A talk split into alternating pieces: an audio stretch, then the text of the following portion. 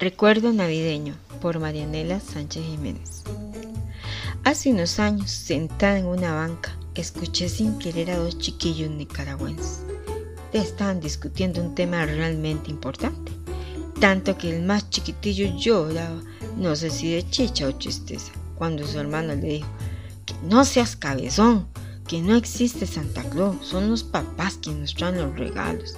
Y cada vez que le decía esto, el chiquitillo lloraba moco tendido.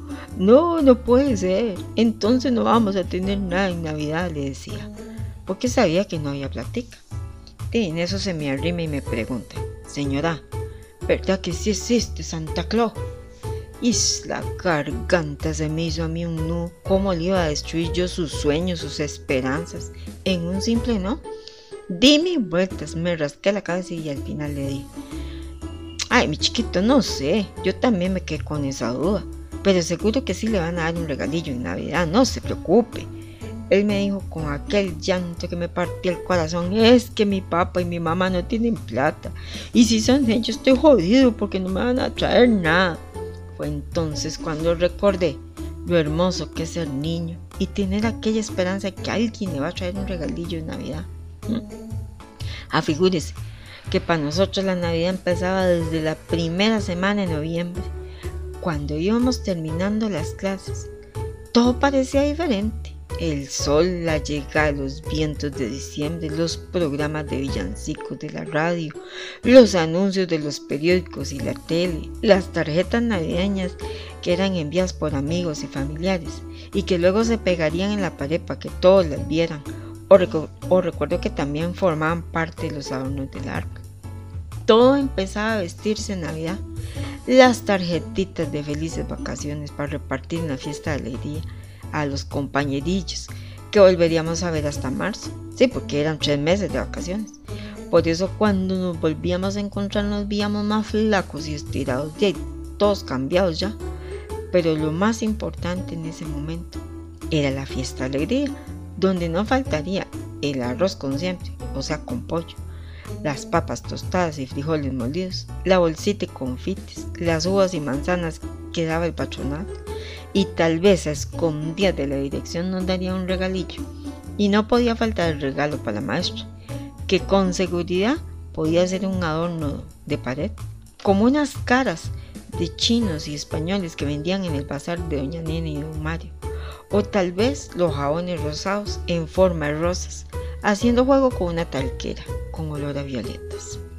Después, como todos los años, esperábamos con alegría la fiesta que hacíamos en la fábrica donde trabajaba mi papá. Allí nos daban buenos regalos, comida, habían juegos mecánicos y un viaje en un tren que nos llevaba a dar las vueltas por toda la fábrica. Allí me dieron mis amados patines de llantas de hule que nunca olvidaré y algún día les voy a contar sus historias. Pero el momento más esperado por todos los chiquillos del barrio era el 24 de diciembre. Hmm. Claro, antes de esa fecha ya teníamos que haber hecho la famosa carta de los regalos, donde informábamos lo bien que nos habíamos portado y los juguetes que queríamos para ese año, que habíamos pasado el grado, algunos raspando y dejando los pelos en el alambre, pero que habíamos pasado, pasamos y por eso merecíamos y empezaba la lista de cosas. Y nosotros tenemos un tío que vivía en la casa, Baito, y él trabajaba en la Universal, que en ese momento creíamos sin lugar a duda que era la mera mera sucursal del Polo Norte, donde dejaban todos los juguetes de la Navidad. Él nos traía un papel especial de cartas, adornado en los bordes con dibujitos navideños, y nos decía, esta es la carta oficial para Colacho, como le llamaba él con más confianza. Y pues claro, trabajaba con él. Nos decía que la llenáramos y que él la dejaría en donde Colacho la encontraba más rápido. Y que si podía, hablaría personalmente y se la entregaría. Entonces nos reuníamos las tres hermanillas, porque mi hermanito estaba muy chiquitillo para opinar en algo tan delicado e importante.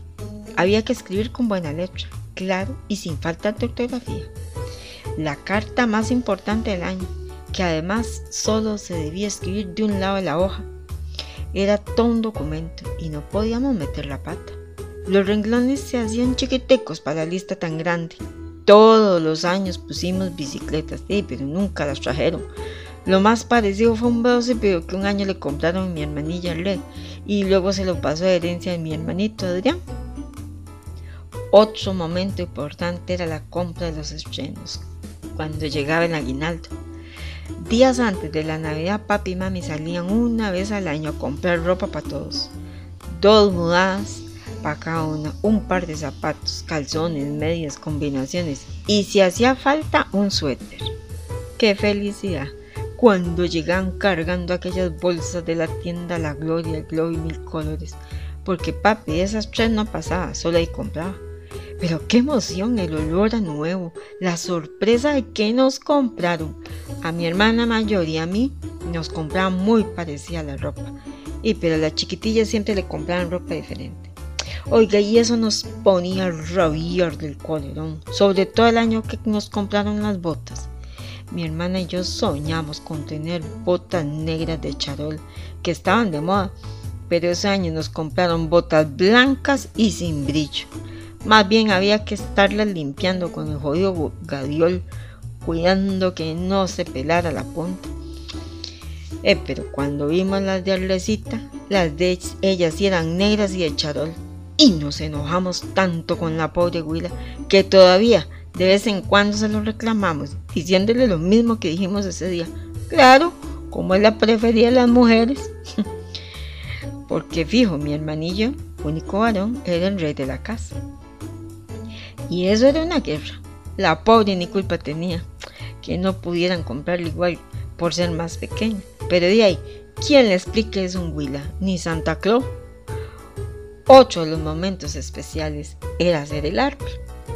Poner la corona o campanitas en la ventana, hacer el portal, pero sobre todo el árbol, que seguramente sería el lugar donde nos dejarían los regalos, como en las películas. Nosotros no podíamos comprar un árbol verdadero, ni recuerdo haber visto uno de esos artificiales que hay ahora.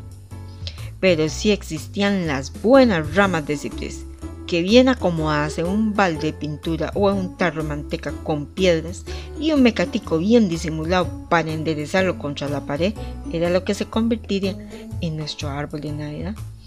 Y solo un año que intentamos hacerlo más moderno y conseguimos una rama seca que pasamos tuitica la tarde embarrándole yeso para que pareciera un árbol con nieve. Le encaramamos todas las pelotas y las tiras brillantes. Ah, y la lluvia que Baito nos trajo de la mismísima sucursal de Colacho. Según nosotros había quedado divino, pero mi papá, que era contra gringo, se enojó y dijo que nosotros vivíamos en Costa Rica y que aquí nunca había ni caería nieve. Además de que el jodido yeso con solo volverlo a ver se despegaba de la rama dejándola pelada otra vez. Así que otra vez a conseguir con algún vecino una rama de ciprés, que de todos modos era el que llenaba la casa de aquel aroma realmente a Navidad. Al fin, el día tan deseado por todos había llegado, el 24 de diciembre. En el barrio todos los chiquillos esperamos con emoción que llegara la noche. No importaba la hora, todos podíamos andar en la calle aunque fuera tarde. Después era Navidad y en mi casa para el 24 estaban los tamales y luego a medianoche íbamos a la famosa misa de gallo. Apenas el cura decía, podéis ir en paz, salíamos espantados para la casa a ver dos cosas. Los regalos que pedimos en nuestra carta y lo más importante, descubrir a Santa, sorprenderlo y desde luego contarle a todo el mundo que lo habíamos encontrado. Como en nuestra casa no había chimenea, porque en Costa Rica tampoco había chimenea, decía papi, para que Santa pudiera entrar teníamos que dejar una de las ventanas abiertas.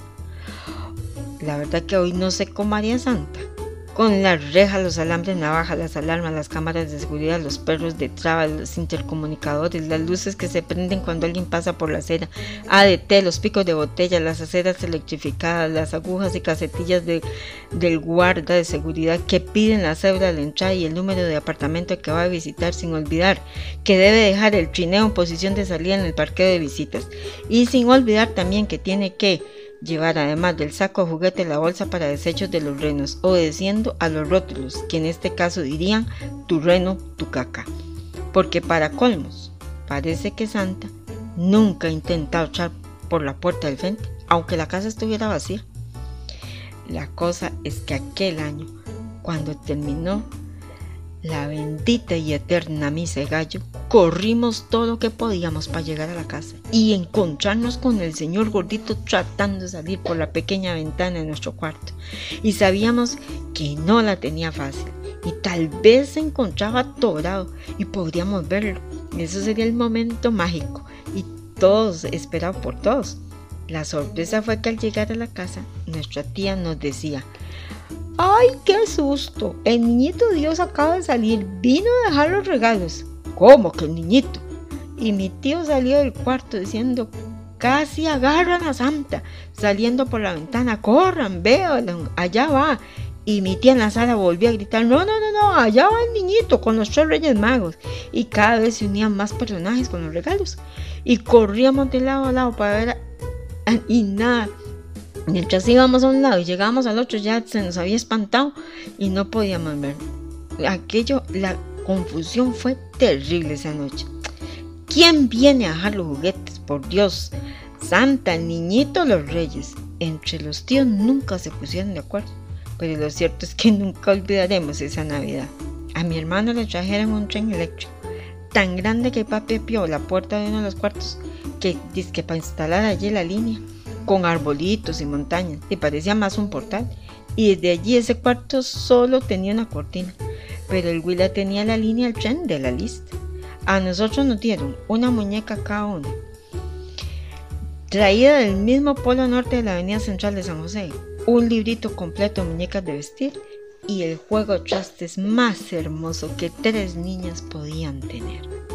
La mañana del 25, todos bien temprano, bañados y mudados, con la ropa nueva, llenas de curitas en los talones para ir amansando las famosas botas, que de seguro nos iban a chimar. Y luego, una costumbre de todos los huilas y vecinos de la colonia. Ya fuera Día del Niño o Día de la Madre, se hacía un recorrido entre vecinos para ver lo que habían regalado. Algunos decían que Santa, el niño o los reyes, aunque decían que ellos también pasaban en enero. Pero en mi casa nunca pasaron, seguro porque ya habían llegado con el niñito, como dijo la tía. Y para terminar, la promesa de llevarnos a la avenida a tirar confeti el 25 en la noche, luciendo la ropa nueva y las botas.